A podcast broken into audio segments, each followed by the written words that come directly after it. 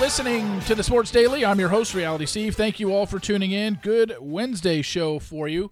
We're going to talk about the two most recent signings in the NFL. Two running backs off the board have joined their new teams, have signed contracts at least, joining their new teams. One has joined the new team, one is about a week away from joining. Kyrie Irving has a reaction to what happened to James Harden and kind of stepping in it again, doing what Kyrie does. I want to talk a little bit more about the Johnny Manziel doc from Netflix. One point that's been brought up to me a couple times by readers, and I want to address it because I do agree with what people are saying. Also, an interesting stat regarding the Atlanta Braves, who have the best record in all of baseball. Two, actually, interesting stats uh, regarding them one involving one of the players and one involving their team. And then also, maybe I'll include this in every sports daily as we head up to the football season.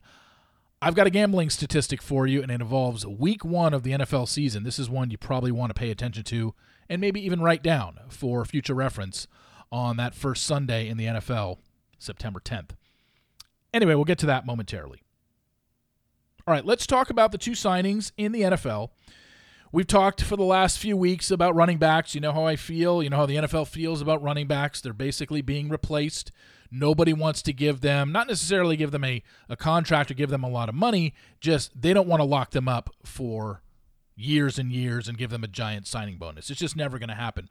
Ezekiel Elliott, when he was with the Dallas Cowboys, signed a six year, $90 million contract after year two. That included a $7,500 signing bonus and 50 million guaranteed. There is not a running back unless the sport literally changes and they say you're only allowed to throw the ball 25 times a game or something stupid no running back in the history of the NFL is ever going to get a signing bonus like that ever again. It's not even going to be. I don't even think a running back's going to get half that in a signing bonus. He got 50 million guaranteed back, I believe, four years ago, maybe five. Never going to happen again. Regardless, he is off the board. He has signed a contract with the New England Patriots. He has reported to the Patriots. Would they give him? $3 million base salary, $1 million signing bonus, and incentives, it can end up being worth $6 million. Yeah, pretty much. Guy's been in the NFL six years, and he's gotten a $3 million contract. Now, Ezekiel Elliott's average rushing yards have dropped every single season since his rookie season. So his he's always been trending down and his statistics prove it. But he also is a guy that if you're inside the five yard line, he's going to get you touchdowns. So while people think, oh, he sucks and he's not any good anymore, look, he's not going to the Patriots to carry the ball 25 to 30 times a game. He's going to be a third down and probably short yardage back inside the five yard line and third and fourth and one. That's what he's good for. If some of the other running backs get hurt, that can he be a number one running back? Sure, but you're not going to give him more than probably 12 to 15 carries a game. So that makes sense to me, Ezekiel Elliott. Dalvin Cook, who was let go by the Minnesota Vikings after having a great career with them, and he's only been in the league, what, five or six years? I don't even know if it's been that much. He signed a five year, $63 million contract with the Vikings that had a $15 million signing bonus and $28 million guaranteed back in, I don't know what year it was, 2017. 2018. Anyway, he signs a one year deal with the New York Jets, and the contract is worth up to $8.6 million. I mean, this is this is what top running backs are going to be getting. Maybe you get a one or two year deal with an average salary of between nine and eleven million dollars a year. That's that's going to be the best you're looking at, and it, it almost makes you think about well, what about running backs who are great in college? What about the best? I don't know who the best running back in college is going to be this year. Probably TreVeyon Henderson, the biggest name, but I'm sure there's going to be some, you know, Pac 12 or Big 12 running back that has a great year and almost rushes for, you know, 2,000 yards or whatever. It's going to come out of nowhere. We see this every season. But if you're a good to great college running back and putting up numbers, where's your excitement about going to the NFL anymore? because nobody's picking you in the top 10. Nobody's probably picking you in the top 20. I mean, you're lucky if teams are going to draft a, a running back in the first round now. So it's almost like if you play running back, and even if you're, I don't know, the top running back in high school right now, and the top running back in the nation, and you're looking to decide on where to go to college, if you're really looking to your future, do you even want to play the position anymore? And if you do choose a college, you might want to choose a college that says, hey, I just don't want to be handed the ball 20 to 25 times a game because that's not going to happen at the next level. If you are a running back in high school right now, or even a college running back that's one of the top ones, you have to learn to catch the ball out of the backfield. You have to be a good pass blocker. You have to read blitzes correctly, and you have to be able to catch the ball out of the backfield and make guys miss in open space. If you're just a guy that gets the ball 20 to 25 times a game and runs in between the tackles, you have no future in the NFL. None. You have to have more to your game. It's kind of like when we've talked about basketball and the NBA and about how that game has changed. If you can't shoot outside of three feet, you are a liability in the NBA. And when you get in the game, you might be able to get some minutes, but you're never going to be an important part of that cog on that team, especially someone you're probably not going to be in at the end of any game. Unless it's a blowout. I'm saying a playoff game, like a game that means something, a playoff game. If you can't score, you become a liability and it becomes four on five. The other team can defend you a lot easier if you have one player on your offense that can't shoot. So if you can't hit a free throw line jumper, free throw line extended jumper, or even make a three pointer in the NBA anymore, you're basically limited into how many minutes a team is going to give you. So just keep that in mind. The same is going for running backs right now. You got to be multifaceted. And Dalvin Cook on the Jets, let's see how this experiment goes. The Jets certainly are throwing all their chips in right now. I mean, you go out and you get Aaron Rodgers. You got the returning defensive rookie of the year. You got the returning offensive rookie of the year in Sauce Gardner and Garrett Wilson, respectively. Now you bring in Dalvin Cook. If the Jets don't, I don't know, make the playoffs, I think it might be considered a failure, considering, yes, I understand they have no history of the playoffs. They've had one winning season since 2011. We've talked about that. Their over under win total is nine and a half. I'm still looking under because I just don't know how good this team is going to be. Um,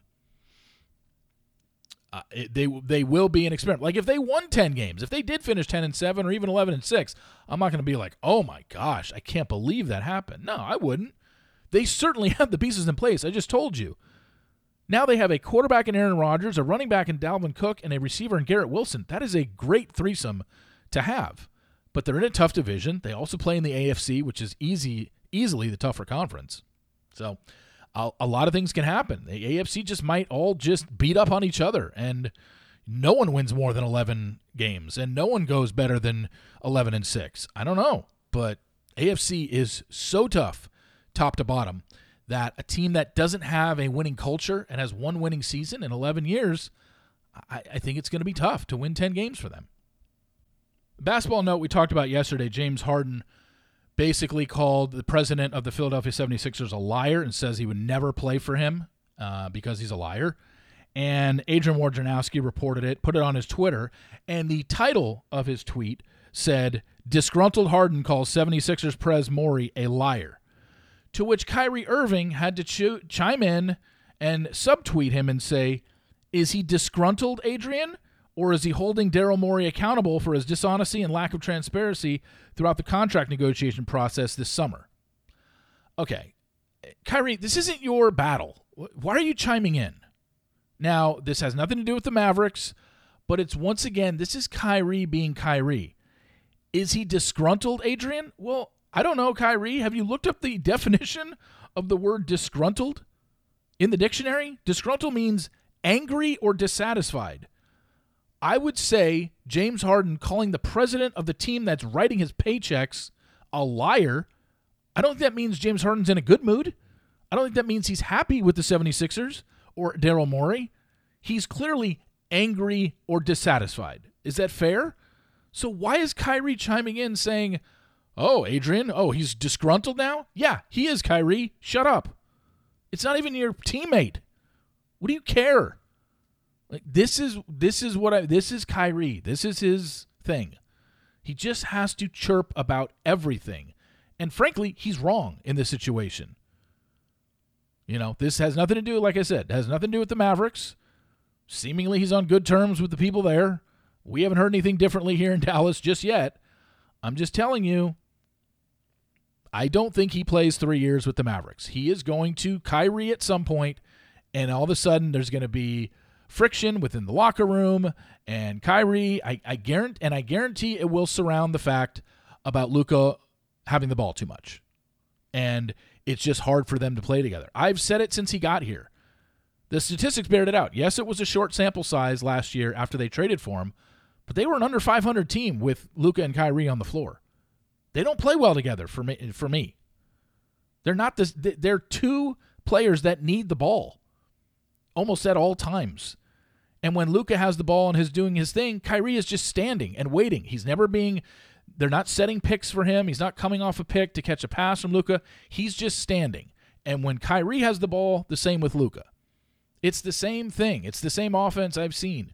And Luka Doncic, for as great as he is, he's not a guy that's ever coming off picks and he's not a guy that's ever moving without the ball. If he doesn't have the ball in his hands, he's resting on offense. I just I don't see how this works long term, and I think Kyrie will be the first one to speak up and say something because that's what he's done everywhere he's gone. But this tweet yesterday just so stupid of him. Questioning whether Adrian Wojnarowski should use the word disgruntled in his tweets. I'd say a guy calling the president of his team a liar says he's disgruntled because it certainly doesn't mean he's happy. Just, Kyrie, just lay off it. It's not your story. Some of you brought to my attention after I talked about the Netflix show Untold, Johnny Johnny Football, that went over a couple days last week. You mentioned, isn't it kind of ironic that Reggie Bush got his Heisman Trophy taken away from him because an agent paid for his family's house and paid for a car and it was found out and he had to lose his Heisman and give it up and USC had to lose games. Yet we now know that Johnny Manziel was literally being given hundreds of thousands of dollars in cash under the table. He was actually flaunting it in social media posts and he got suspended for one half of the first game of the season against Rice and nothing's happened to Texas A&M since. You're right. It isn't fair. Now, I wouldn't go back and penalize Texas A&M. I think that would be stupid. But I think it's definitely fair to say, can you give Reggie Bush his Heisman back? Because what he did is no different than what Johnny Manziel did. Other than Manziel got to keep it for himself. At least Bush provided for his family, or agents did. When you win the Heisman Trophy, two Heismans are made. You get to keep a Heisman yourself personally, and then a replica Heisman goes to your school to put in their trophy case. Reggie Bush had to return his Heisman after all this went down. And he's basically been shunned from everything USC related. They had to lose games, but that's just stupid. I mean, the games were played on the field. They won the games. If you want to take them out of the record and say every game that Reggie Bush played in is now a loss by USC, great, go do that nobody's going to look back on the teams that Reggie Bush played for and be like, wow, they went 0 13 that year? No, they actually won the national fucking championship. Nobody cares that you take away your wins. It's so stupid. I hate when the NCAA does that. It's so lame. But you can at least give the guys Heisman back, right? because it's very hypocritical to do nothing about Manziel now that this is out there and he admitted to doing all this stuff. And Reggie Bush admitted to taking money and agents paid for his family's home down in San Diego and paid for a car from him. Great. Why the NCAA decided to make a a a statement out of Reggie Bush is beyond me. Considering if they did any sort of digging at any other major school, they'd probably find out the same exact shit was going on. Boosters were paying for people's families' houses and cars and stuff like that. Gifts, vacations, boat trips, whatever. We all know it's been going on for years. Now they can basically just get away with it because it's legal with the NIL deal. But yeah, I'd give Reggie his Heisman back. Why not? A couple Atlanta Braves baseball notes for you. Let's start off with the Braves themselves. Best record in baseball. They won again last night. Second win in a row. They're seven and three in their last ten. They're seventy-seven and 42 on the year, 35 games over 500. Nobody in baseball has more than 74 wins. And one of the reasons the Braves have been able to do that is because of consistency within their lineup. Up until this two days ago, they had four players, their top four players, their best four players. Ozzie Albies, second baseman, first baseman Matt Olson, third baseman Austin Riley, and right fielder Ronald Acuna Jr. Every single one of them had played in every single game this year. And you just don't see that in baseball. I mean, you got a bunch of Cal Ripkens now on the Braves. Never a day off. For a team that's 35 games under 500 and running away with their division, they still haven't sat any of their top players all season long. That's pretty amazing. Now, Albies ended the streak because he went on the IL the other day with a pulled hamstring. But Matt Olson, Austin Riley, Ronald Acuna Jr. have played in all 107, 119 games this year. That's pretty impressive, and probably a reason why they're 77 and 42. Matt Olson, if Ronald Acuna wasn't having the year that he's having, Matt Olson would be your MVP. You realize right now, as we speak, Matt Olson has more home runs than the Braves have losses. He's got 43. Braves have 42 losses.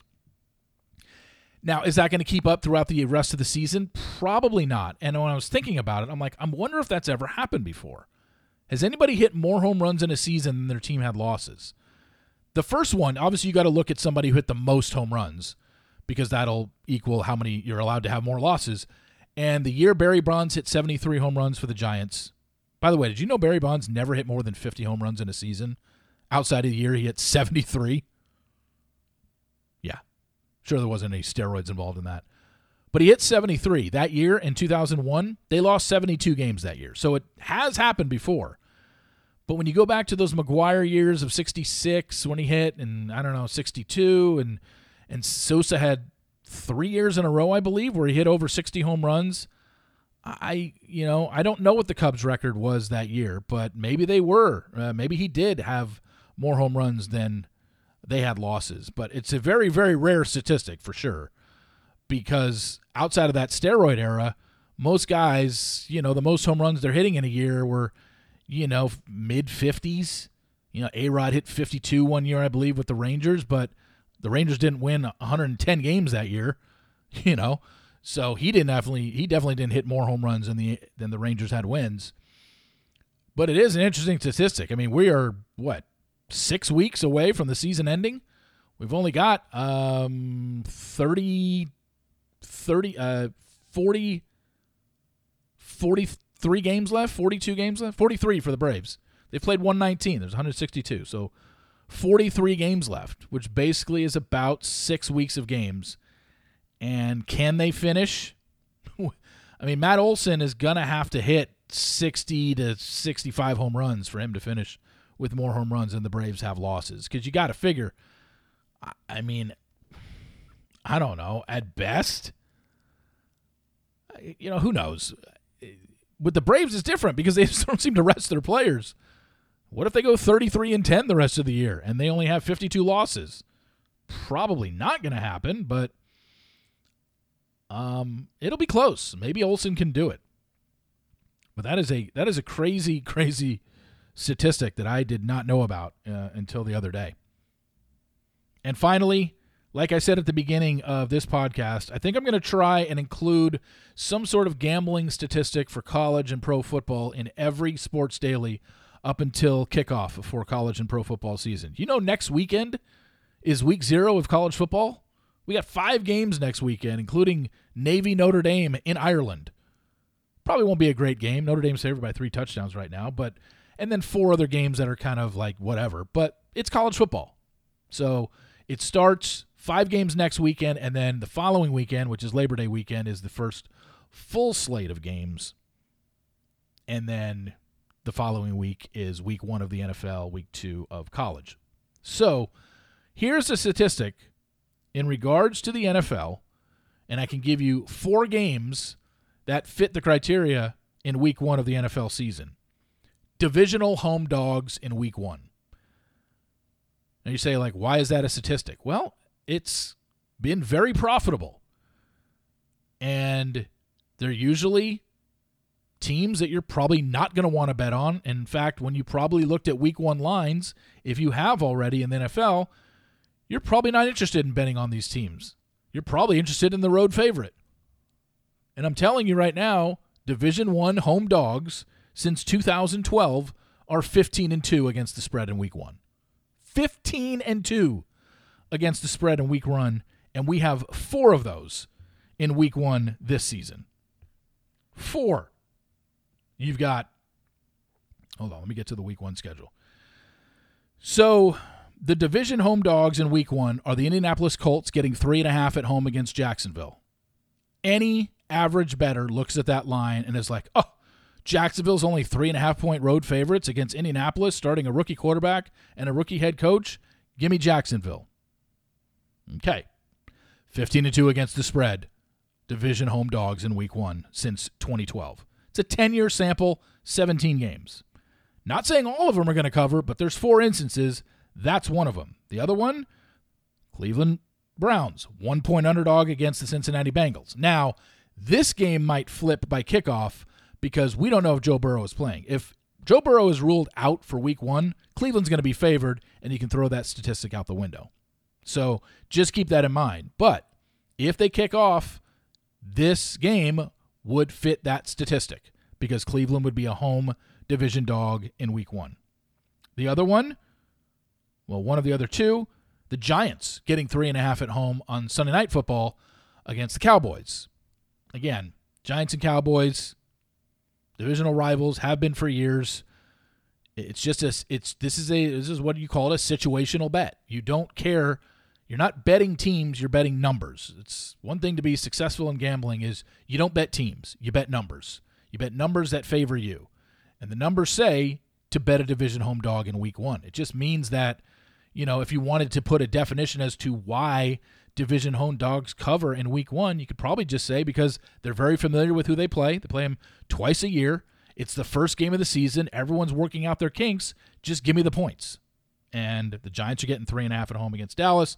And then the Monday night game, Buffalo laying one and a half at the Jets. And we know Monday Night Football, first Monday Night Football game of the year, Aaron Rodgers' debut in New York. Crowd's going to be fired up yes, they're going up against Buffalo, but did you see how Buffalo played on the road sometimes last year? They're no world beaters. So those are four instances. We are going to look at that. Uh, obviously, keep an eye on that Cincinnati Cleveland line because if Burrow doesn't play, Cleveland will definitely be favored by kickoff. But I'm curious to see does the pattern keep up? I mean, if it goes two and two in those four games, then that really didn't kind of stick with the 15 and two in the last 10 years. Um, so going by those numbers, you would think three and one or four and zero. Oh, you know, and for the most part, if you're going to bet those dogs, you probably want to bet them on the money line too. You know, to win as well. But this is just straight against the spread, and the number is. I mean, if you want to do it, if you want to go back just to 2018, they're seven and zero oh since 2018. Division home dogs in Week One. They're 15 and 2 since 2012 and 21 and 5 against the spread since 2009. So, last 13 years 21 and 5. Last 10 years 15 and 2. The last 5 years 7 and 0. So, um, I'll try and remember that one before we head into week 1 because we're still, you know, three and a half weeks out from week 1 of NFL season. But I'll try and remind you uh, at the time uh, when that comes about because I think that's a pretty that's a pretty solid statistic. And, you know, when anytime two division teams play in the NFL, there's just there's no such thing as an upset. These teams play each other twice every year. Like they know the other team's tendencies by now. And winning on the road in the division is I don't want to say it's not hard, but it can be done. And you're a home underdog against a team you're familiar with, meaning you're getting points especially over a field goal at home, first game of the year. Yeah, um, I, th- I think it's a solid number, and I'll, I'll probably be. I don't know which one I like more than the others, um, but I'll probably have all four of those at some at, at some part on my ticket in the first week of NFL season for sure. So thank you all for listening. I really appreciate it. Please follow me on Apple Podcasts. Rate and review if you can as well. Pass it along to your friends. Let them know about it. And we kind of take it from there because I want this thing to blow up and be as big as we can make it. Thank you all for listening. Again, I really, really appreciate it. And remember, sports will always be the greatest reality show on television.